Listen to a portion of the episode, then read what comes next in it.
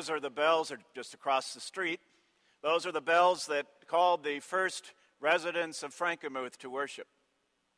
They brought those bells with them from Germany. I don't know about you, but I don't think that would be at the top of the list of items that I'm going to pack.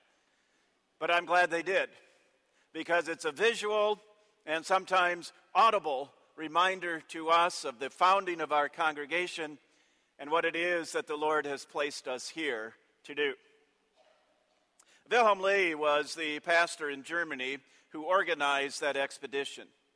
And he wrote something about those bells. Here's what he said On one is the picture of the holy martyr Laurentius, that's the Latin name for Lawrence, in memory of a dear St. Laurentius church in the homeland, and in memory of the first person who grasped the idea of a missionary colony and decided to help carry it out, Lawrence Loisel.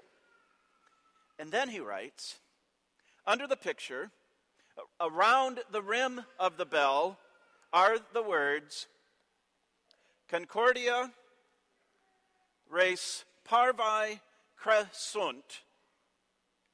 And if you don't speak Latin, he uh, did us the favor of translating that for us that with harmony, oh, that's me, Tony. I forgot to turn it on. Okay. With harmony, small things become large. Turns out that was a pretty good prediction of what would happen here, and a very good description of our history as uh, the people of St. Lawrence have lived that out and have also lived out the, the words of our text from Philippians chapter 1. Conduct yourselves in a manner worthy of the gospel of Christ, standing firm in one spirit, with one mind, striving side by side for the faith of the gospel. That's talking about harmony. With harmony, small things become large. Unity. That's the theme for our message today. And I did that intentionally. Next week, we, we start a sermon series for our Reaching for Tomorrow campaign. I wanted to have a bit of an introduction to that today that, that is prompted by that sermon series and, and by our, our building program, but is speaking about much, much more than that as we think about what it means to be united. Not everyone is in agreement about everything that a congregation does, right? Not everyone's in agreement about every detail of the building program that we're talking about. In fact, not everybody's in agreement that we should do it at all. I hope that doesn't surprise you. I hope that doesn't worry you. I hope that doesn't embarrass you that we're not in perfect agreement on such things. That just means that, that we're human. But what does it mean for us as a congregation when it comes to being united? Well, I'm sure you noticed the, the question mark and then the exclamation point, which follow in the, the one word title to our message united. The question mark is a reminder to us that, that unity is not always there. Sometimes it is, sometimes it isn't. The exclamation point reminds us of how wonderful it is when we do have that unity. We recognize that as a great gift from God. And if you're looking at your sermon outline on page four, we're on the second part of that outline that unity is a gift to us. What an incredible blessing God has bestowed upon us. That we are united first with Him through faith in Christ. And the exclamation point is on the screen because there are no words to express the wonder of this great miracle that God has brought us back to Him. That the enormous chasm of sin that we put up between us and God has been bridged by the cross of Christ. And so, by the grace of God, we are united in Christ. That's what St. Paul talks about in our uh, epistle lesson today when he says, If you have any encouragement from being united with Christ, that's a given. That's God's gift to us. But then he goes on to, to uh, talk about the fact that, that this gift of being united with God is one that St. Paul seeks for God's people to experience together and to give to one another.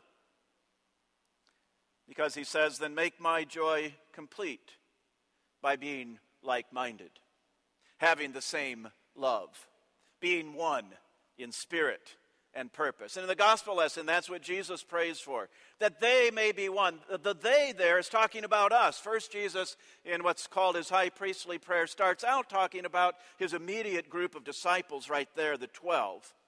But then he says, also for those who will believe in you through them. That's talking about us. In Jesus' prayer, that they may be one. May they be brought to complete unity. It's a gift that Jesus wants for us and that we also want to give to one another so that it's a gift from us. But you know, like many gifts, like most gifts, this one comes at a cost to the giver, it requires something from us. So, that, what that means is that really it's, it's oftentimes as much a goal as it is a gift. To be honest, sometimes it's not even a goal. Sometimes we're so unhappy with someone that we don't feel any sense of unity with that person, nor do we particularly want to. That happens so easily in many different circumstances, in our homes, at work or at school, even in a Christian congregation. And I actually think that we are doing extremely, extremely well in this regard. I, I think that, uh, that Latin saying on the, on the church bells was truly a great prediction. That with harmony, small things have become large indeed. But you know, harmony or, or unity doesn't, doesn't happen automatically. And it rarely happens without effort. In fact, it doesn't always happen at all. That's why we can say that in addition to being a gift, unity is also a goal. And it's, it's a goal that we work towards, both for our own sake and also for the sake of others. How pleasant it is when brothers live together in unity. We said that a couple times at the beginning of the service, and how true that is. How, how many of us enjoy tension and, and having a disagreement with somebody? We don't enjoy that, do we? How good and pleasant it is when brothers dwell together in unity. And, and so, so, unity is a goal that we've set and that we work towards for ourselves. Also, so that the work can go a little bit easier how much more easily does a project go when, when people are working together. When I was uh, a kid, this is a long time ago, so some of, the, some of the details might be a little bit fuzzy in my favor. But my brother and I, my older brother and I, uh, shared a bed as we were growing up, and, and part of our responsibility every morning was to make that bed. At first, mom said, You guys make it together. It'll go so much quicker if you do it together. Well, it didn't. That's because my brother, you know how those brothers are. As I tell you, my memory's a little, little fuzzy on this, but I do remember that he didn't always help a lot. Pretty sure I did. Well, mom got tired of our arguing and fighting. She said, okay, if that's the way you want to be, don't do it together. You'll just take turns and you'll, you'll do it every other morning. Well, that sounded good until it was my turn to make the bed. And I walked back into my bedroom after breakfast, and my brother Tim had rolled the sheets and the blankets all up in a ball.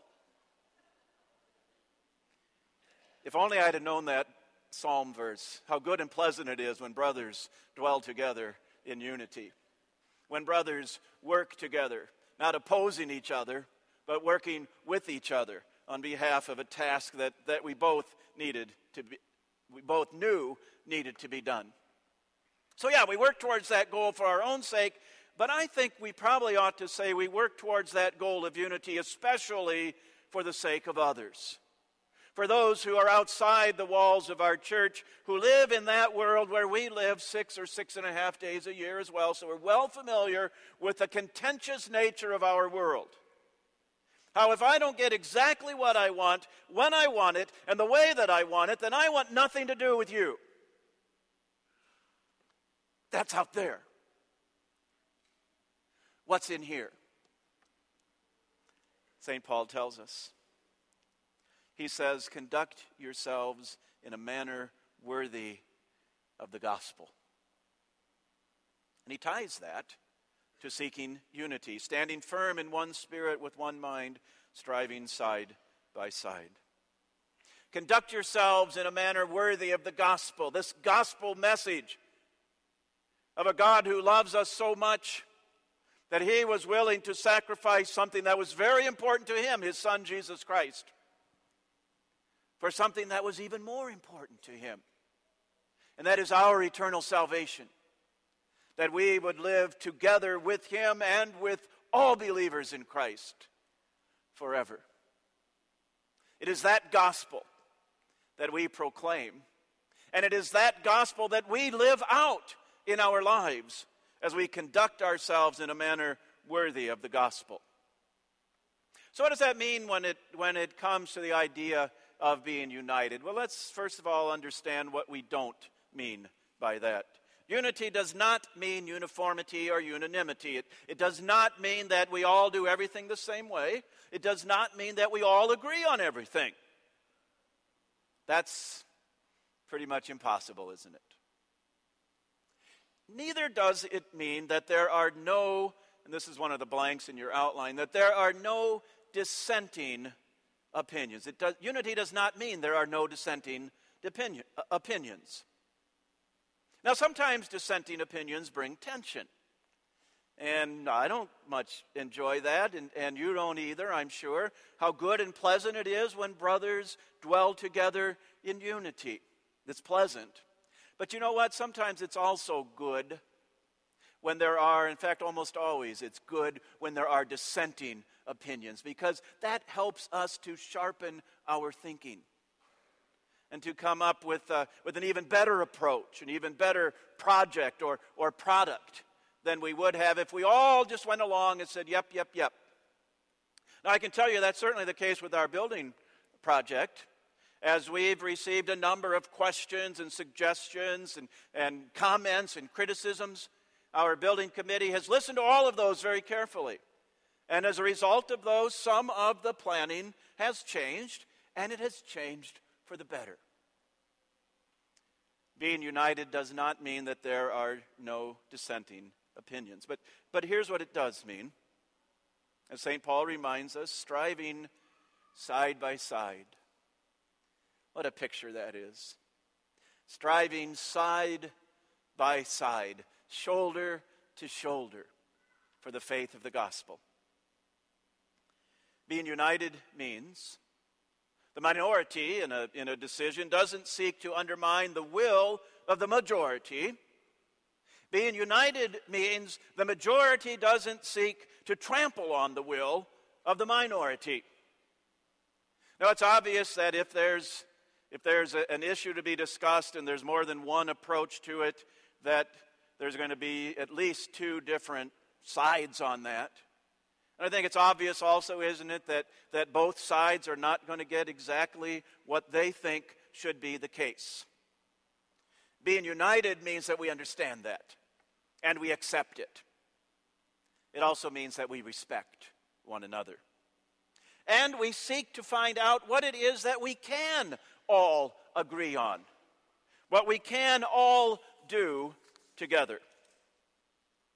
And you know what that is, don't you? what we can all do together? We can all pray. We can all pray for the success of our building project. Even if we don't think we'll be able to support it in other ways, we can still pray for the success of that project. We can all pray for God's will to be known and to be done. We can all ask the same question. Actually, I've got a couple questions at the bottom of the, uh, of the outline there on page four. One of them that, that each and every one of us can pray is Lord, what do you want to do through me? What do you want to do through me? Any of us, all of us, can ask that question. And we can ask the next one, kind of builds on that. It's a reminder to us. Underline the word our there. Lord, what do you want to do through me in our congregation? That's, what's be, that's what being united looks like. That's what our scripture lessons said. Being like minded, one in spirit and purpose, having singleness of heart and action. Jesus' prayer that they may be one, brought to complete unity. St. Paul striving side by side for the faith of the gospel, side by side. United? Yes. Yes, no, no question about it. Yes. Amen.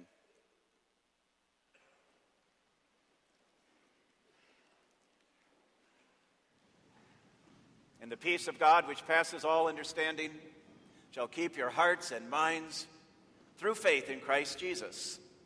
Amen.